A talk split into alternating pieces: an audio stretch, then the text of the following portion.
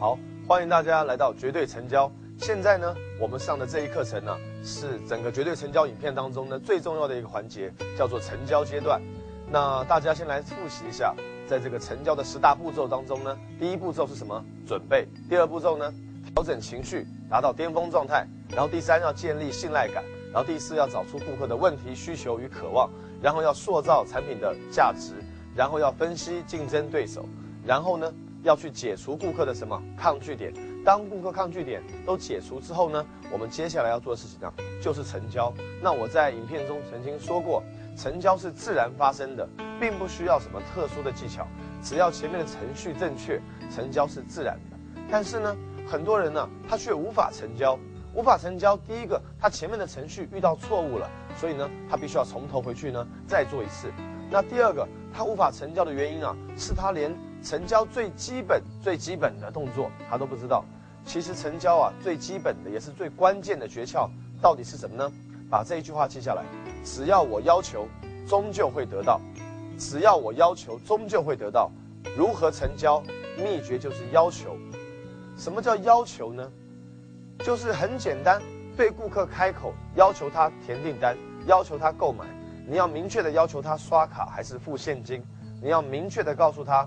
他什么时候要做什么事情，而你不能期待顾客自己会来跟你购买东西。大多数人在成交阶段无法成交的原因，是因为他不敢要求。根据统计，有百分之六十三的时候，有百分之六十三的人在结束的时候呢，不敢要求。相信非常多人都有这种情况。为什么？因为他头脑联想到会被顾客拒绝。当他联想到顾客不会购买的时候呢，他又怎么会？开口要求顾客呢？当他头脑有这种想法的时候，即使他开口要求顾客，他被顾客拒绝一次，他头脑里就认为果然顾客不会购买，于是他就放弃了。所以有百分之四十六的人敢开口要求，但是他们一次之后就放弃了。很多人头脑里面认为顾客肯定会拒绝他，所以他要求都不敢要求。而就算鼓起勇气开口要求了，他被拒绝之后呢？第二次他再试一次，但是啊，他还是放弃了。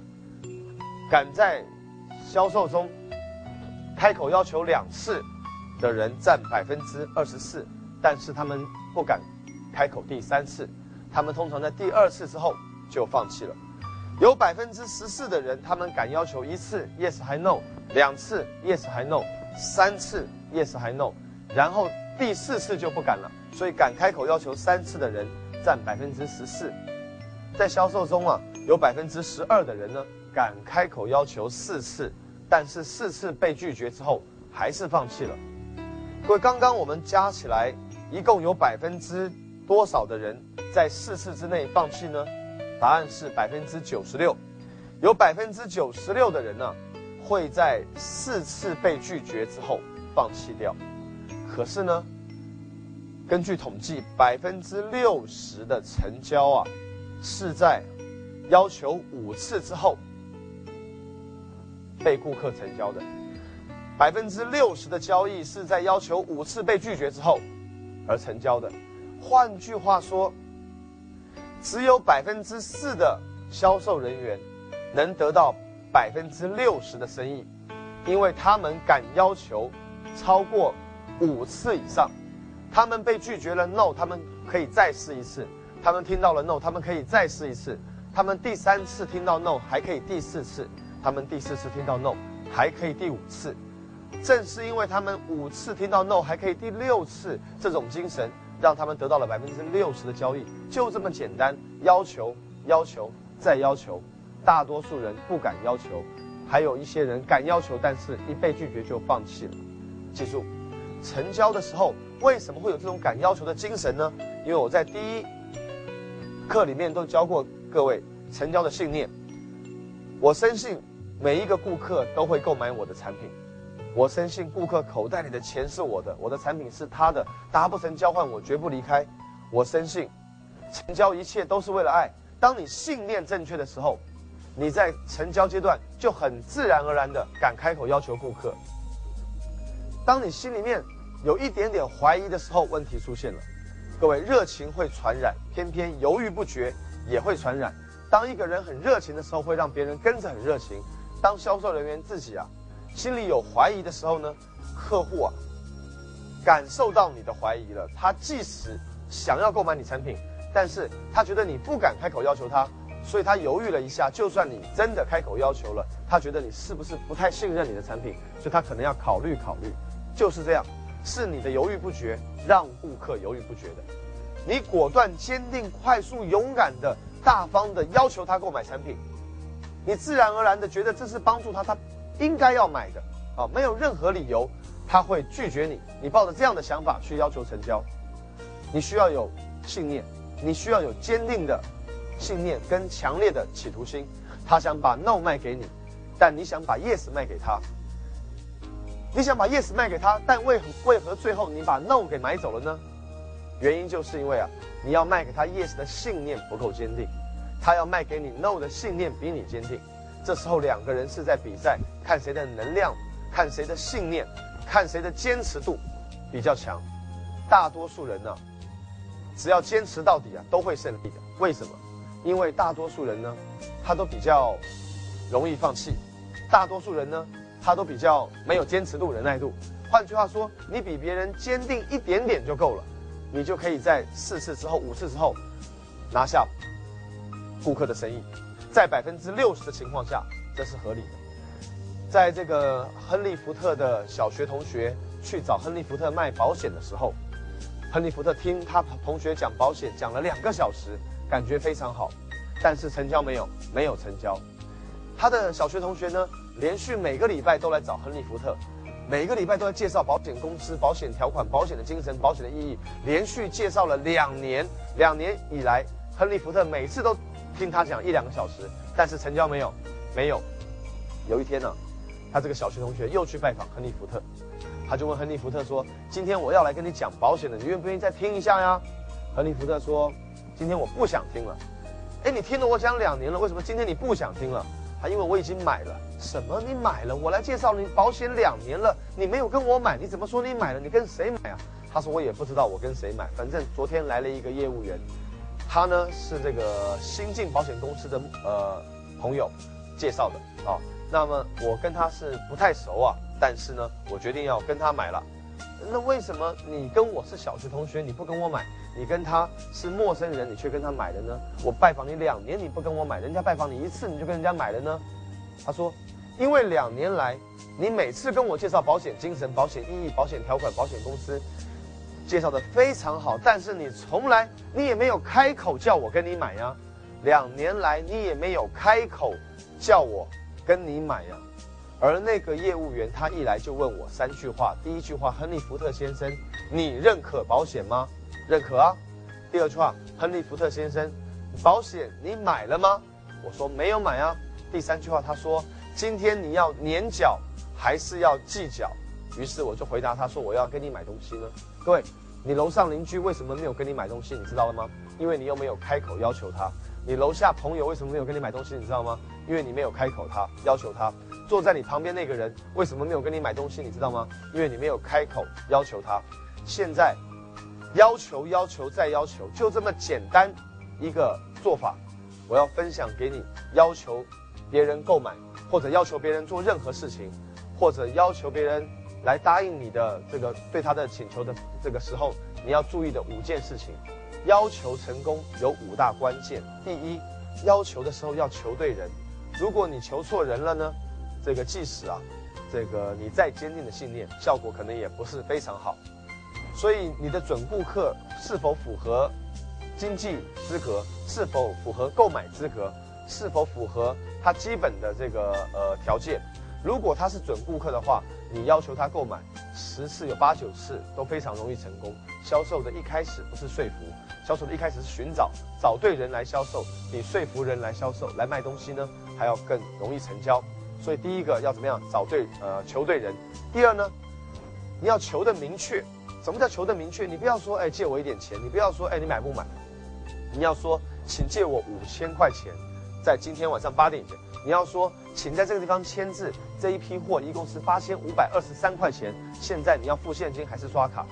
你要对他说一个明确的要求，你不要模模糊糊的说你能不能帮我一个忙，没有人敢答应你，因为别人不知道你要要求他做什么事情，所以你要很清楚、很具体、很明确的说明到底你希望别人做什么。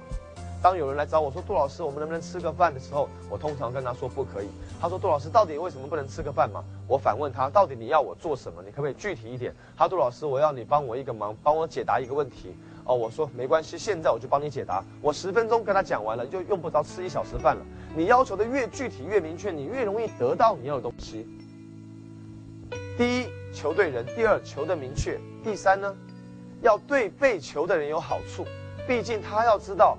照你的意思去做，对他有什么好处，他才愿意去行动。只要你让别人知道这么做对他有好处，做完之后反而对你也是有好处的，这种双赢式的说服，这种双赢式的沟通，才是真正能达成这个成交的关键点。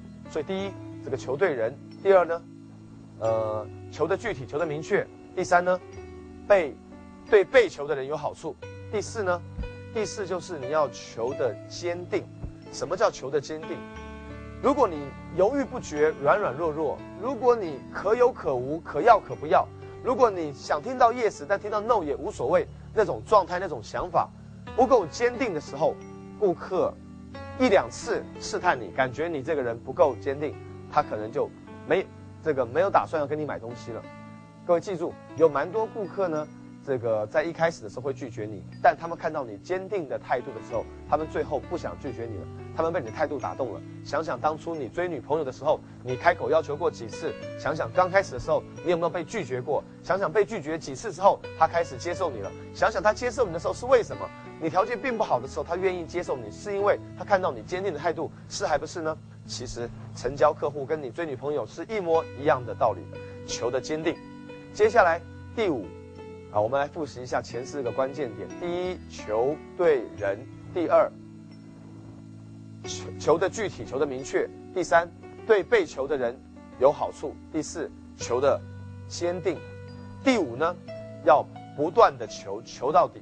当顾客说 no，你要再试一次。各位记住，你再试一次，只有两个结果：一个 yes，一个 no。如果 yes 好不好？当然好啊。如果 no 怎么办？各位，no 就 no。反正你不开口要求，他也不会买。你开口要求，大不了跟原来一样，再被他拒绝一次。万一他接受你了，你不就白得到顾客的 yes 了吗？记住，凡事只有两条路，五十五十的几率。你就这么不开口要求就走了，那是一点几率都没有的。各位，你同意吗？在座各位，我们复习一下：第一，要求的时候要怎么样？求对人；第二，要求的时候要。求的具体，求的明确。第三，要对被要求的人怎么样有好处。第四，你要求的坚定。最后，你要不断的要求。我记得有一次我在去一个地方讲课的时候啊，这个我的音响师呢，当天早上没有到。那我就问他，他下午才到。我就问他说：“你这个早上没到，你去哪里了？”他说他坐火车的时候啊，在火车上遇到了一个人，他觉得这个人行踪啊有点诡异，他就跟这个人跟了好长的时间，所以他迟到了。我说你到底跟他干什么？他说他看到这个人呢，在卧铺车厢呢，看到这个每一个卧铺里的客人在那边聊天呢，他就走过去说：“先生，麻烦你借我一点点钱，十块也可以，五块也可以。我迷路了，回不了家，身上钱花光了。只要你借我一点钱，我立刻会回得了家的。”那先生说：“走吧，走吧，我不会借你钱的。你不行，你要一定要借我，我回不了家了。不行，不行，我不可能借你的。”你借我一点点也行，五块也行，两块也行。对方说：“哎呀，你快走，你身上这么臭，你借我两块也行，一块也行，只要你借我一点点钱，我立刻就走。快走，快走，快走！身上这么臭，你借我钱，我马上走。”对方说：“好吧，好吧，你这个人真烦。”给他借了两块钱。他看到这个人这样子要到钱之后，跑到下一个人面前说：“先生，我迷路了，回不了家，麻烦你借我一点钱。”先生，我迷路了，回不了家，你借我五块也行，两块也行，一块也行，你嫌我臭，你马上借我钱。我马上走，第二个人也借他钱了，真的有人拒绝他，拒绝了很多很多次，他就坚持要到钱为止。在座各位，卧铺车厢，他从头走到尾，一个客户一个一个这个这个客人一个客人的要钱，要到最后啊，两节车厢、三节车厢、四节车厢，把整个卧铺走完之后呢，刚好汽车火车到站，到站之后呢，他下车看到这个人去哪里？他看到这个人啊，又去买一张火车票。坐回同样这个的路线的火车回头，他上车之后呢，再次走到卧铺车厢，再次走到卧铺客人面前去，再说一模一样的话。先生，我迷路了，你借我一点钱。只要你借我一点钱，我就回得了家。你嫌我臭，你赶快借我。你借我就对了，你借我就对了。你不借，你借我一块也行，你不借，你借我五毛钱也行。反正就是一直要，要到别人给他为止。一个、两个、三个。他看到这个人呢，下车以后去哪里呢？去餐厅里面点了一盘烤牛肉，点了一瓶白酒，潇潇洒洒的在里面喝酒吃肉。晚上看到他回到别墅去居住，他跑来跟我讲：“杜老师，真的不可思议。他看到这个人从头要到尾就这样子，两个小时，两个小时来回，四个小时。他觉得这个人呢，没有技巧，没有能力，没有方法，但是就是有敢要求的精神跟执着的精神。有一次呢，我在东北的一个城市讲课，当时下起大雨，大雪来了。我下出租车之后啊。”这个我要先跟我们公司的员工开个会，那我一下出租车呢，就看到有个小女孩跑过来抓住我的裤脚说：“哥哥哥哥哥哥哥哥。”我说干什么？她说给一点钱吃饭吃面包。我说不要不要，我过马路。她抓着我过马路，不管来往的车辆有多少，哥哥哥哥哥哥哥哥，给一点钱。当时我过马路之后，我想说进宾馆房间门，她应该呢是抓不住我的。我进宾馆，保安没有拦住她。他说：“哥哥哥哥，再给我一点钱就好了，只要给我一点钱就好了。”我进大堂之后呢，看到啊这个样子实在不好看，我赶紧进电梯。哥哥哥哥，给我一点钱。他把电梯口压住。哥哥，你给我一点钱。我不管，我把电梯按关门进去之后呢，他在电梯里面跟我说：“哥哥哥哥，给我一点钱。”我要上三楼开会之前，我想他太执着了，口袋里掏一掏，糟糕了，全是整钞的。没有零钱，进去屋子里面跟同事说有没有谁有零钱，借到了一张五十块给他。我给他五十块的原因是因为，我觉得他的精神实在是可嘉，他愿意从一开始到最后这样子被你拒绝了无数次之后，还缠着你要钱。最后呢，我看他这样子的精神，决定要帮助他，给他五十块算了。进去以后啊，我就问员工说：你们今天销售业绩怎么样啊？他们说杜老师啊，下雪啊，天气太冷了，这个不想去拜访客户，客户也不想出来，这个我们在屋子里面呢，呃，研究研究问题。我说你们这一群没行动力、懒惰、消极的家伙，你们要想赚到钱难而且难。什么叫太冷了下雪，客户不出来你不出来？什么叫在屋里研究？你们这种态度，做什么都不会达成目标，做什么都不会赚到钱的。他杜老师真的很冷吗？这是这种天气，你叫我们怎么做业务啊？好多业务员下楼在大堂吹着暖气，也不愿意出门拜访客户，你知不知道啊？我说你们跟我下楼，下楼之后呢，我带你们看一个人。结果我们一出电梯啊，就看到有一群小女孩在那边站的，其中刚刚有一个是刚刚跟我要钱的小女孩，说就是她，所有人围过来跟我说，哥哥哥我也要，哥哥哥哥我也要。原来他的伙伴呢，一起跑过来跟我要，我给一个人五块，五块，五块，五块，五块，给了四五个人，我们一起走出大堂，他们就一起抓出大堂，说哥哥哥哥，我还要，还抓我的同事，还走出大马路上抓住我的同事，我说你们不要给，我们就一路走走走走走走了十几分钟，在大雪当中，这一群小女孩呢，就抓住我们的员工啊，走走走走走走了十几分钟，在大雪当中，我最后问。我的员工说：“你们看到了没有？这些乞丐，他们在电梯口等了我们一个小时下来，为了要找我要钱，等了一个多小时下来之后哦，我给完了，其他其他人呢给我要要找你们要钱，找了十几分钟的路程，你们不给他，他们还继续走。这个天气冷不冷？这个雪大不大？他们的精神好不好？我说现在我们回办公室开会，开会的时候我就跟他们分析。”要求的五大关键：第一，求对人。他看到，可能我走进五星级饭店是属于会给钱的一种客人。第二，他求的具体，哥哥哥给我一点钱也好，吃饭也好啊，给我一块钱也好，很具体。第三，对被求的人有好处。他一路抓着我，让我很烦。他只要离开我，可能立刻呢，我就觉得是一种好处了，就像那个火车上的人一样，嫌臭。所以他走了，而立刻别人给钱，可能很值得了。第四，求的坚定，我从这些小女孩眼中看到她们一定要拿到钱的心态。第五，不断的求，一直求，求到底，求到电梯，求到三楼，求到我们下电梯走了十几分钟的路，他们继续要求。我说各位员工，今天你们一天谁赚到钱了？他们说都没有赚到钱，都没有卖出去产品。我说这些小女孩如果拿从我身上拿走五十块，她们一天呐能如果能要到一百块的话，三十天也拿走三千块喽。如果他们一天能要到两百块的话，三十天也拿走六千块喽。各位，很多业务员在公司里做产品推销，一个月还赚不到三千块，有没有这样的人？我对我的员工说：“看到没有，你们连乞丐都不如。”各位，乞丐精神，正是这一节课我要跟你分享的精神。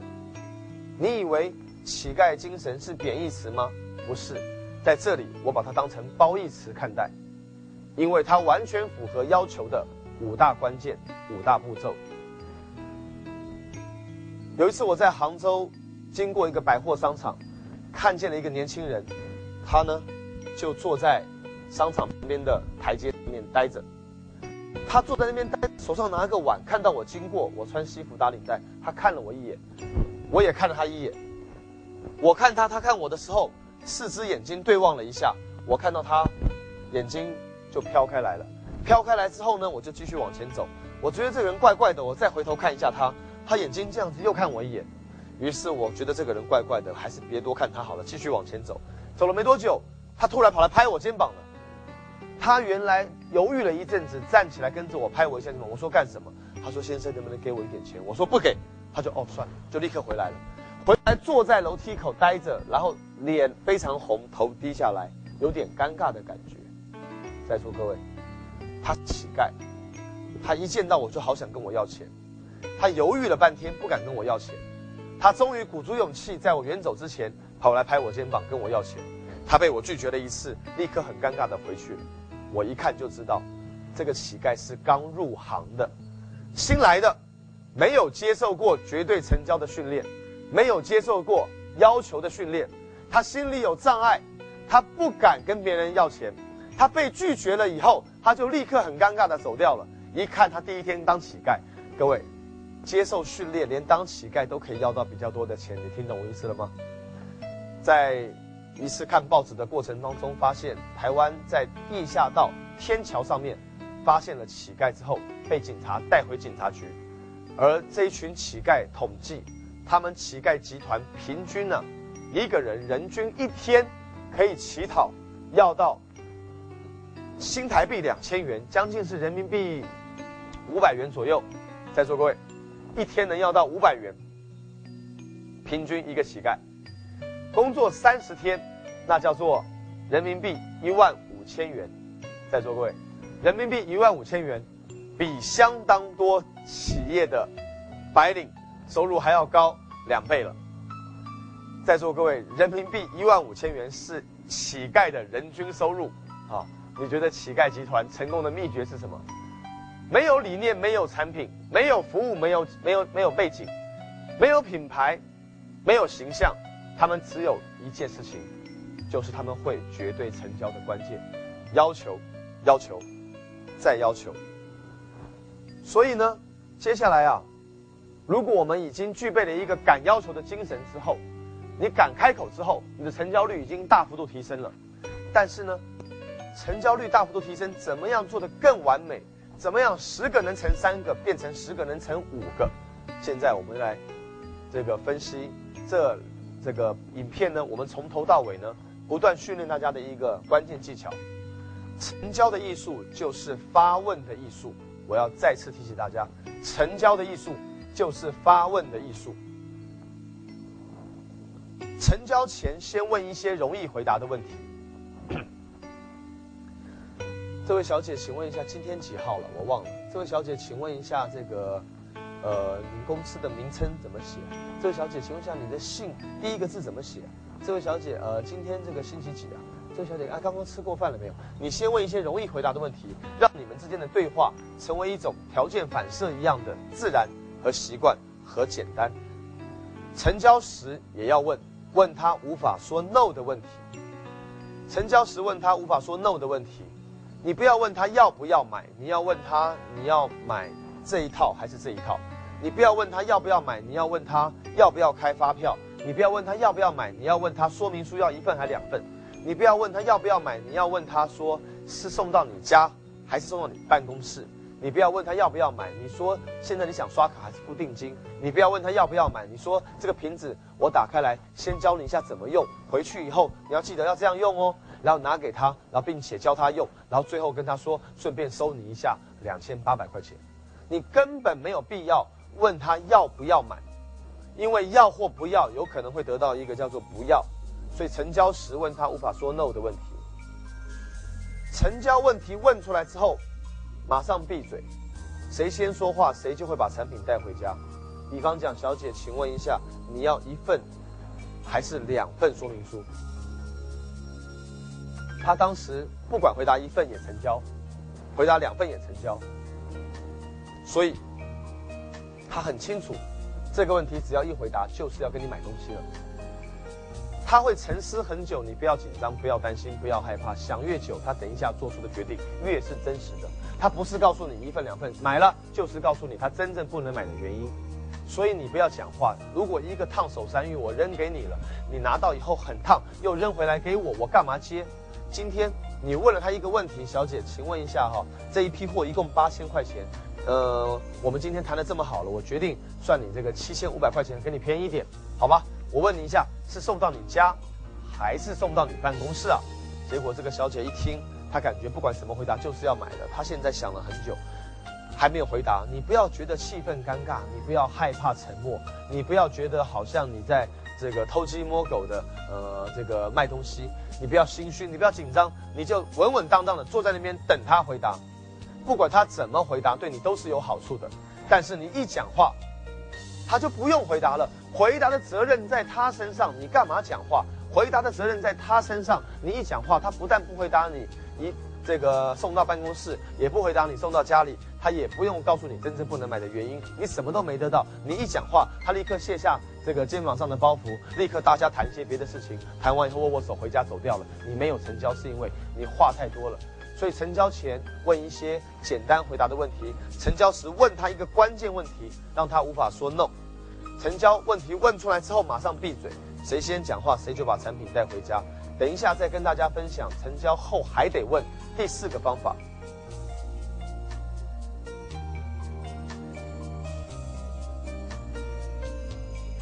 好，那刚刚我们讲到成交的艺术就是发问的艺术，在一开始就要用问的，问他一些简单回答的问题，让他回答的很自然、很轻松，像条件反射一样。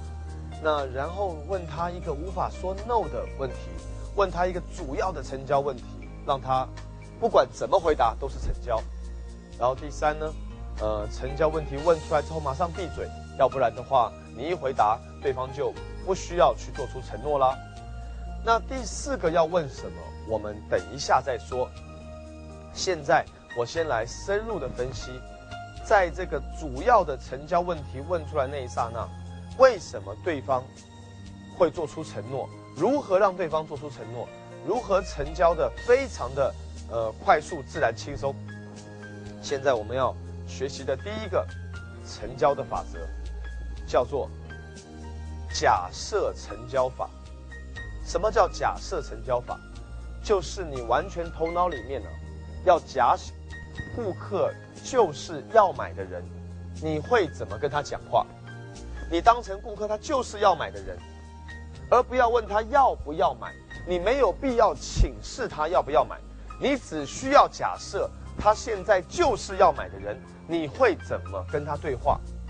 比方讲介绍产品、解除抗拒、塑造价值，谈了很长时间，最后呢，你觉得对方已经几乎没什么问题了，你不要问他好了，所以现在听完了，你要不要买呢？你应该说好了，现在我们听完大部分的问题，如果没问题的话，我想知道一下，这个你是要付定金还是刷卡呀？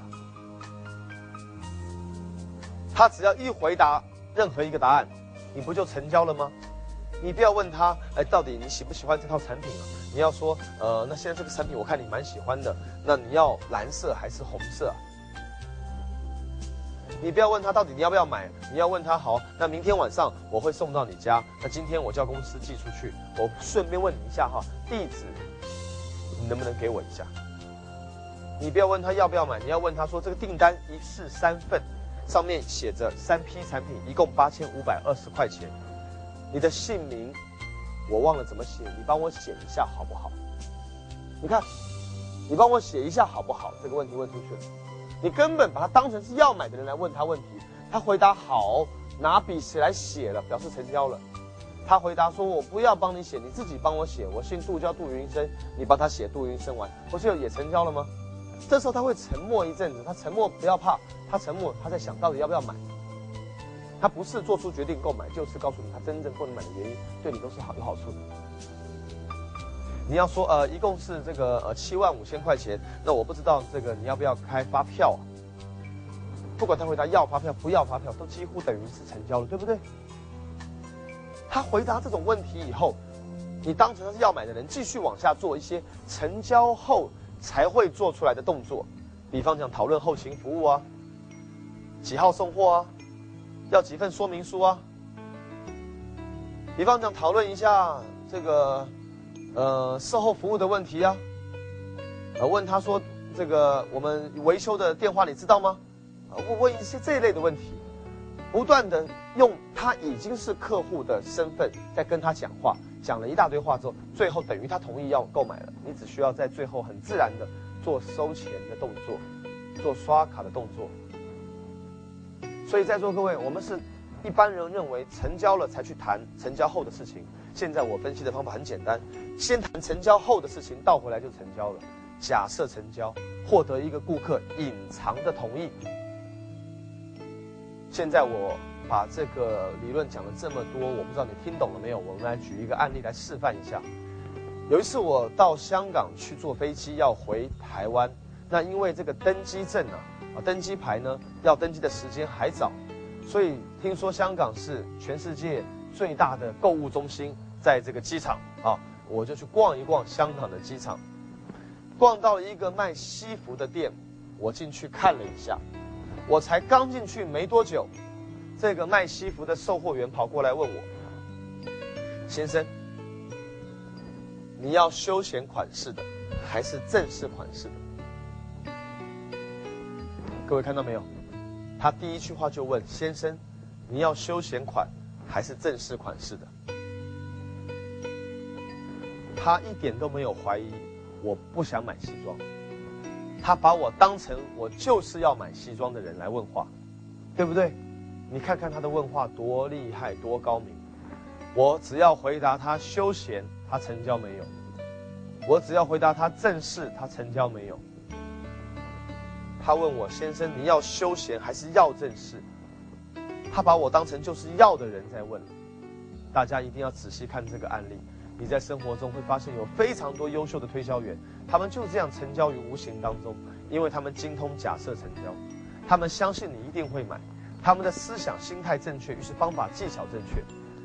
我走进去只是看看而已啊，他所以一句话就问我你要休闲还正式，我当时答不上来，我就说看看，我只是看看而已。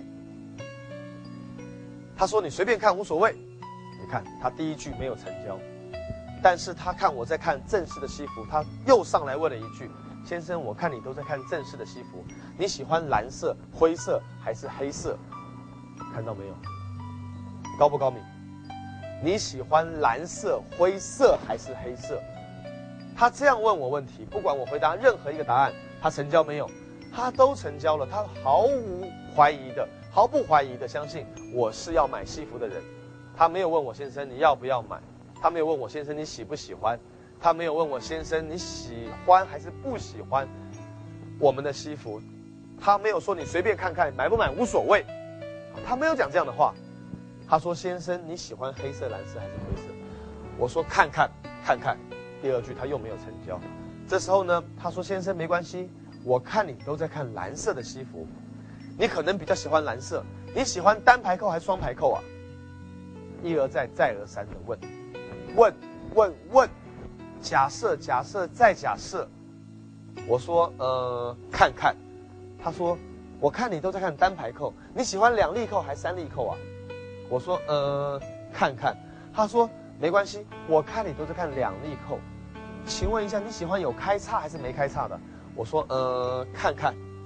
各位，他多次的想要成交发出这些问题之后，我都没有正面回答他，但是他依然是相信我就是要买的人，他没有觉得我的看看看看就是拒绝他的意思，他觉得我是真的要看看看看，而且很喜欢看，而且想买才看，他才会继续往下这样问，对不对？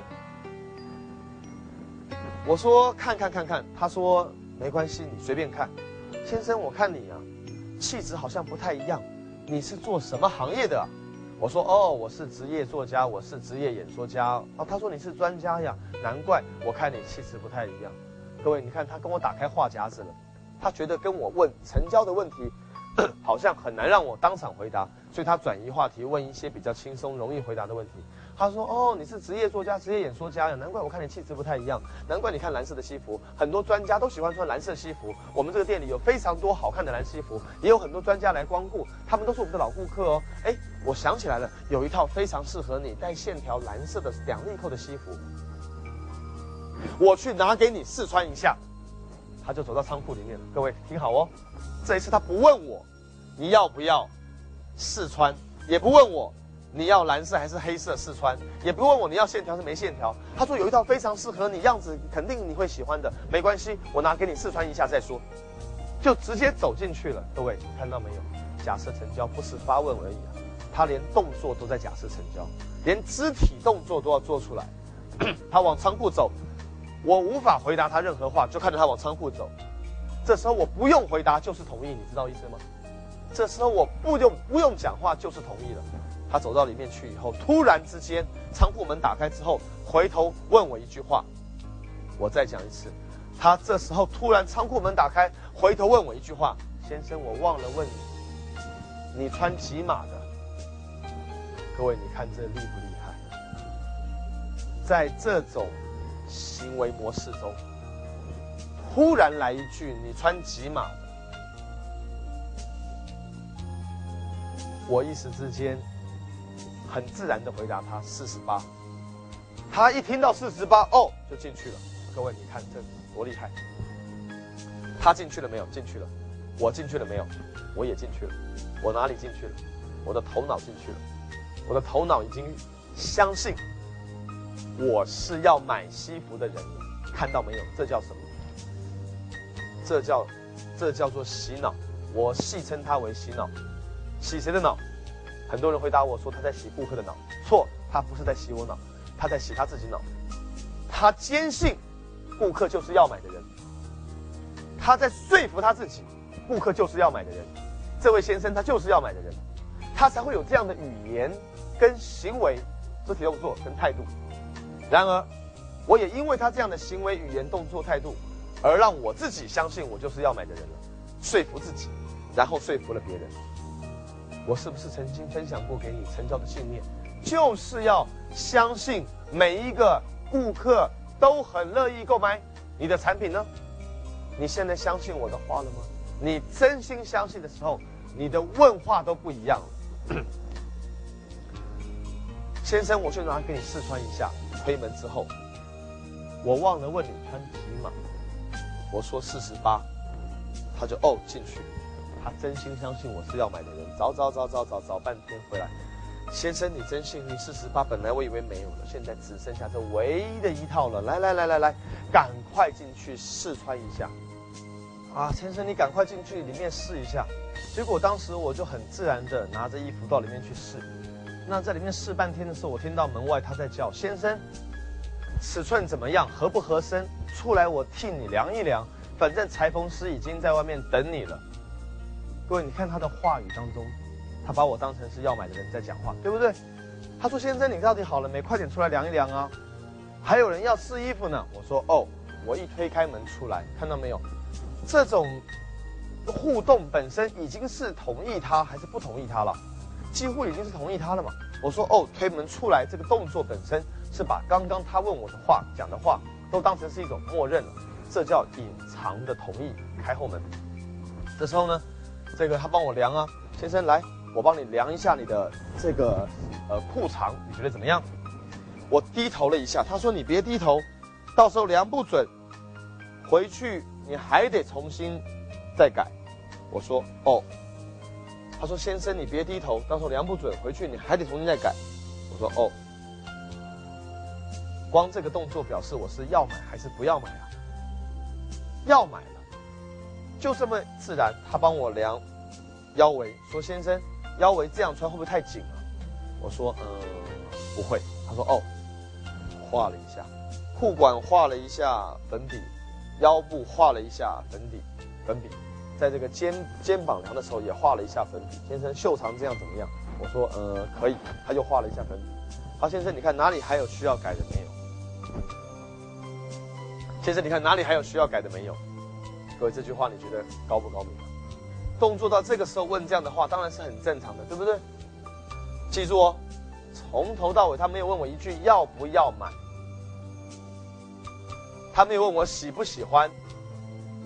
他说：“先生，你看还有哪里需要改的没有？”裁缝师已经在那边等你了。我说：“呃，多少钱一套啊？”各位看到没有？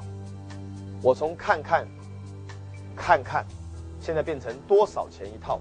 这个思想转化的过程，就是这么样的自然。你现在身上穿着一身，照你的身材，画的全是粉笔灰的新的西服套装，你现在要说不买，你觉得很容易吗？这个两个字可能很难说出来，对不对？所以就是这么自然的问他多少钱一套啊？他说：“先生，你有没有会员卡？”我说：“有会员卡的话怎么样？没会员卡怎么样？”他说：“先生，如果有会员卡的话，四千块；没会员卡要四千八左右。”我说：“那你帮我借一张会员卡吗？”他说：“不行，被老板发现会骂了。你下次来，我送你一张会员卡好了。你这次先用四千八买行吗？”我说：“啊，你帮我借一张会员卡就对了，啊，肯定可以的。各位看到没有？我从看看看看，已经变成跟他讨价还价了。我已经真的是要买的人了。”他说：“先生，那这样子实在是很为难呢，差八百块，我觉得你也不差这八百块哦，你让我好做一点好不好？”我说：“我是不差八百块，你让我开心一下，借个会员卡，我会很谢谢你的。”他说：“呃，那这样，先生，我要是真帮你借个会员卡使用，让你四千块买的话，你不要跟别人讲，而且下次你要帮我介绍客户哦。”我说：“好，你放心，看到没有，成交没有？下次你要帮我介绍客户哦。如果我帮你介绍。”我帮你用会员卡的话，下次你要帮我介绍客户，他帮我，他跟我谈下次，他不跟我谈这一次，谈成交以后会发生的问题，完全的假设，假设再假设。我一说好，没问题，我一定帮你介绍的。他说先生你要不要开发票？我说不用。他说先生快去交款。我说哦，我就迷迷糊糊的拿着信用卡去交款台交款了。到了交款台交款的时候，我还不知道怎么搞的，我就要买西装了。交完款之后回去就看他。看他的时候呢，他说：“先生，快交款台，交款收据拿了没有？拿了。裁缝师要帮你缝了，裁缝师还没缝，看到我拿交款收据，终于缝下去了。啊，缝完缝缝缝缝缝完以后，他说：先生，要不要再看一下休闲的？我说不用了。他说：那先生快点，这赶飞机了，你先走吧。我说：哦，我迷迷糊糊的拿着西服就走了。他走在这个路上，我还在想，奇怪，我怎么买西服了？这发生什么事了？为什么这么快，我就花了四千块跟他买西服呢？我当时还没有回过神来，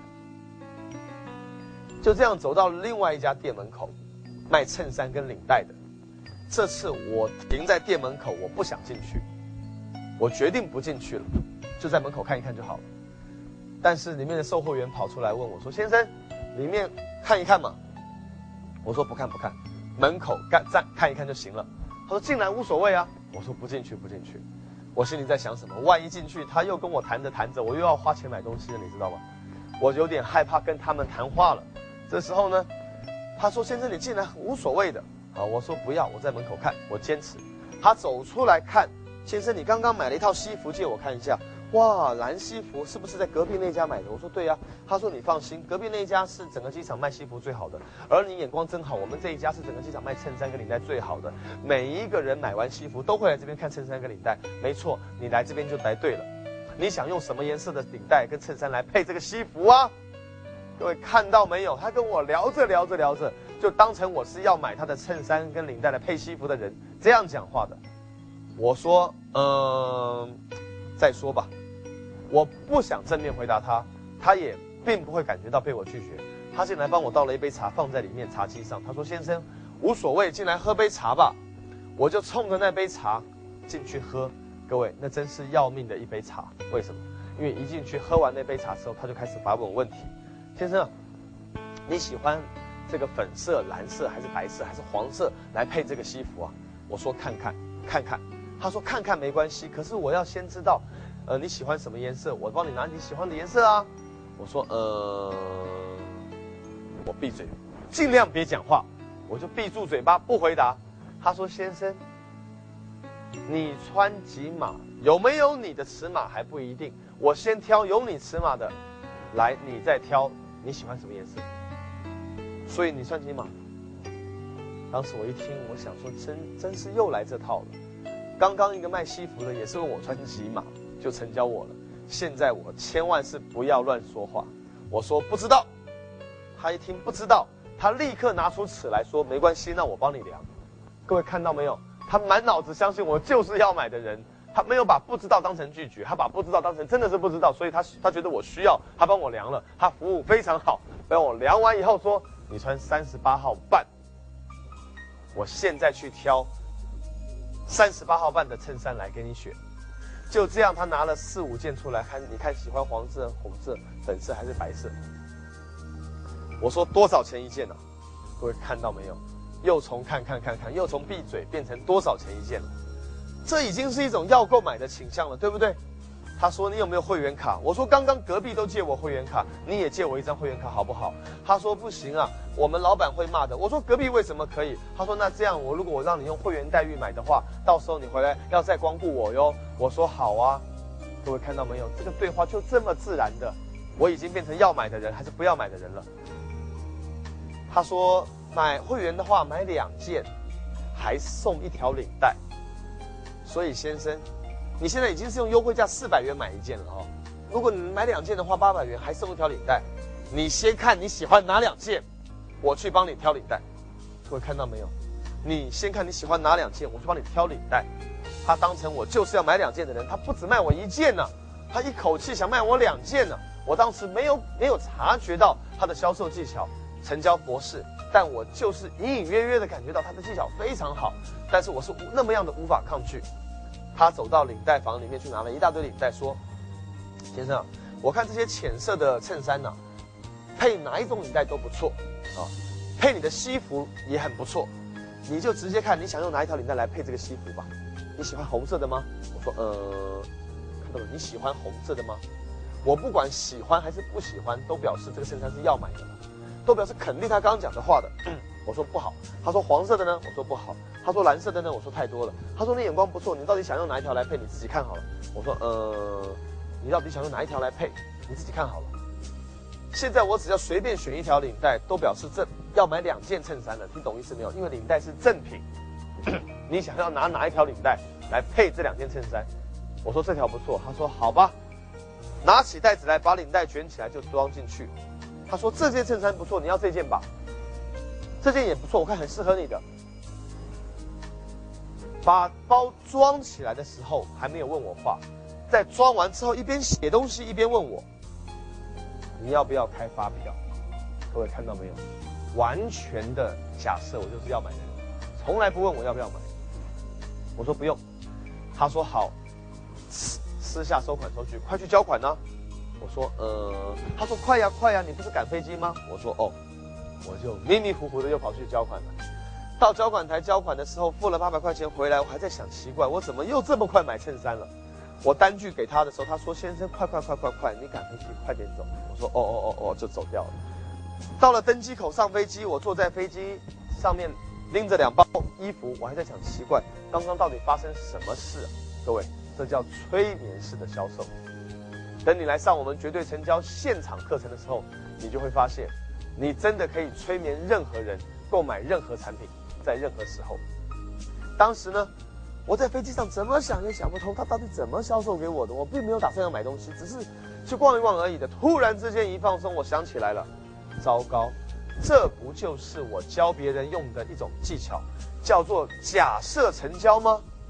他完全的把这个技巧。用的淋漓尽致，无懈可击，完美无缺，滴水不漏，密不透风。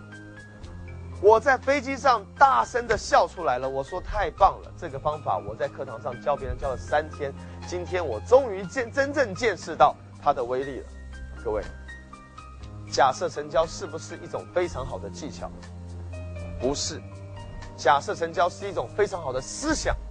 你相信别人会买的这个信念跟想法，让你自然会问出这样的话来，而不是一种技巧。你把它当成话术的话，你会心里面感觉非常不自然。你把它当成他就是要买的人，你会理所当然。假设成交是不是在成交阶段拿出来用的方法？不是，假设成交是一开始就要用，见面就要用，中间也用，谈话也用，最后也用。你那么样的成交于无形。他就自然感觉他是要买的人。你看到那个售货员一见面，第一句话就是你要休闲还是要正式？当我说看看看看，他毫不怀疑我是要买的人，继续说你要黑色、蓝色还是灰色？假设成交从头用到尾，你一见到你顾客你就跟他握手，相信今天我们合作的会很愉快。用这种开场白来讲话，而不要说相信你应该会选择我们的。你不要说相信我介绍完产品。你一定会觉得我们价格是最低的，不要讲这样的话，要说我们会合作的很愉快的。你一握手就要说，很高兴有机会为你服务，让我来跟你介绍一下我们产品如何使用才能出效果。明明你在介绍产品要推销他买，但你把他当成是要买的人了，只是在教他使用。你用这种谈话方法，明明你要推销他保养品，你不要问他要不要买这个保养品。你要说知道吗？这个呃，早晚抹一次，呃，这个左三圈右三圈，这个呃，用温水洗脸，呃，来，我教你怎么用，你把它打开，我等一下教你怎么用，然后你叫他开，各位听懂意思没有？你跟他互动起来了，他开了就表示要不要买啊？他不开你就开给他说，来，你手心伸出来，我倒一点，来，我教我教你怎么用哦。回去以后早晚我问忘了问你了，你每天呢这个呃卸妆。是用卸妆水还是用清水啊？你听懂我意思没有？来一句这种问话，呃，回去用的时候，我忘了问你了。你一般常常出差，你要出差包还是要家居包啊？各位听懂意思没有？一边在使使用说说明，一边在示范使用，一边教他使用，一边来一句成交的问题，而不是问他你今天要不要买，最后再说好了，那这个东西拿给你，呃，顺便方便的话，我提一下钱，是两千八百五十块。就这样很自然的开发开票给他，这叫假设成交，一开始就用，中间也用，最后也用。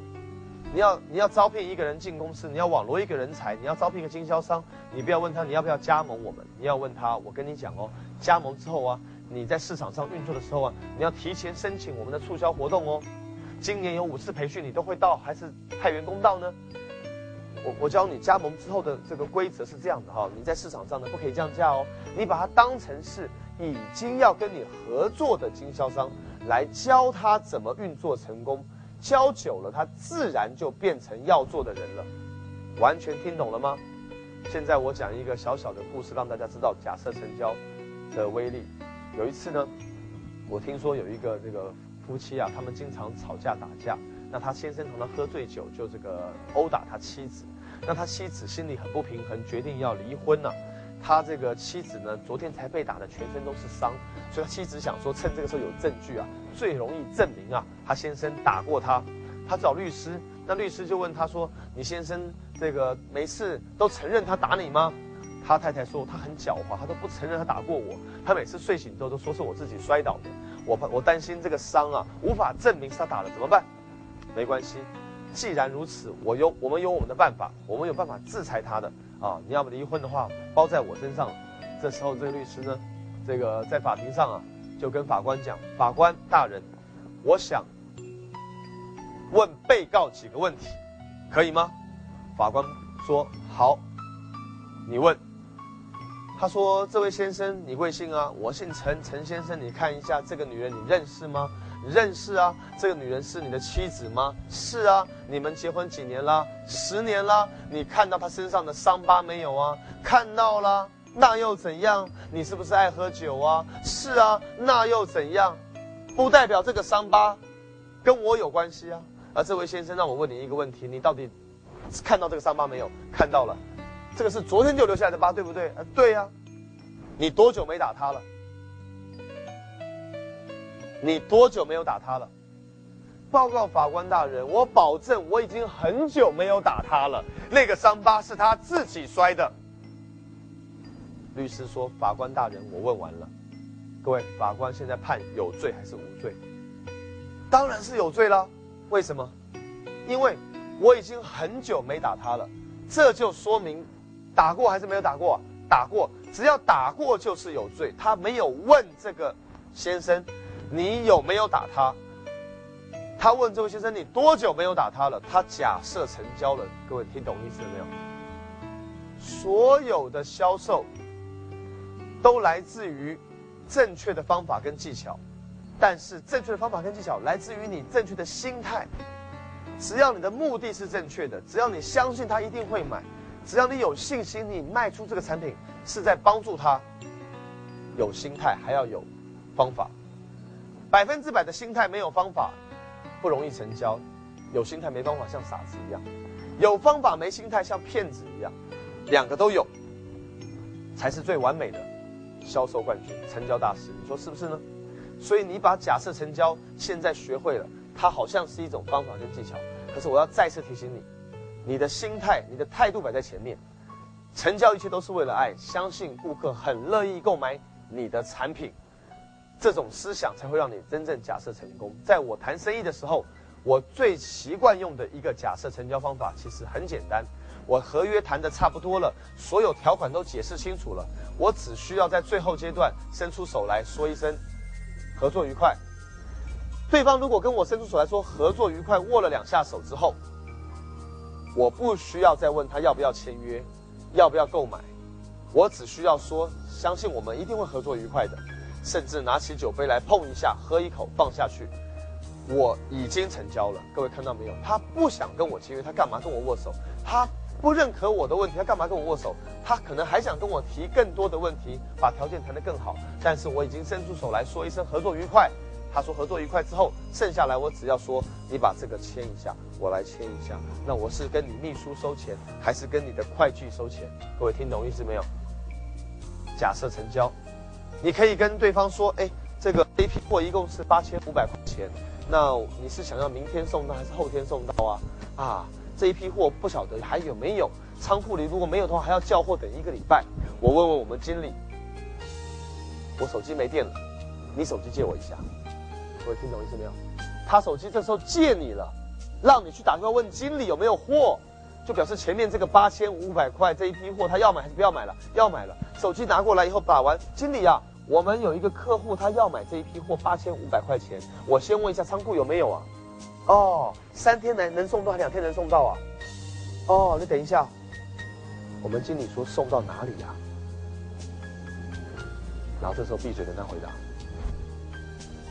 各位听懂意思没有？他只要一回答，表示怎么样？OK 了，交了。哪怕你电话里面跟经理是充满默契的，在对话，经理知道你是要成交顾客而使用的假设成交，这都是最好的方法跟技巧。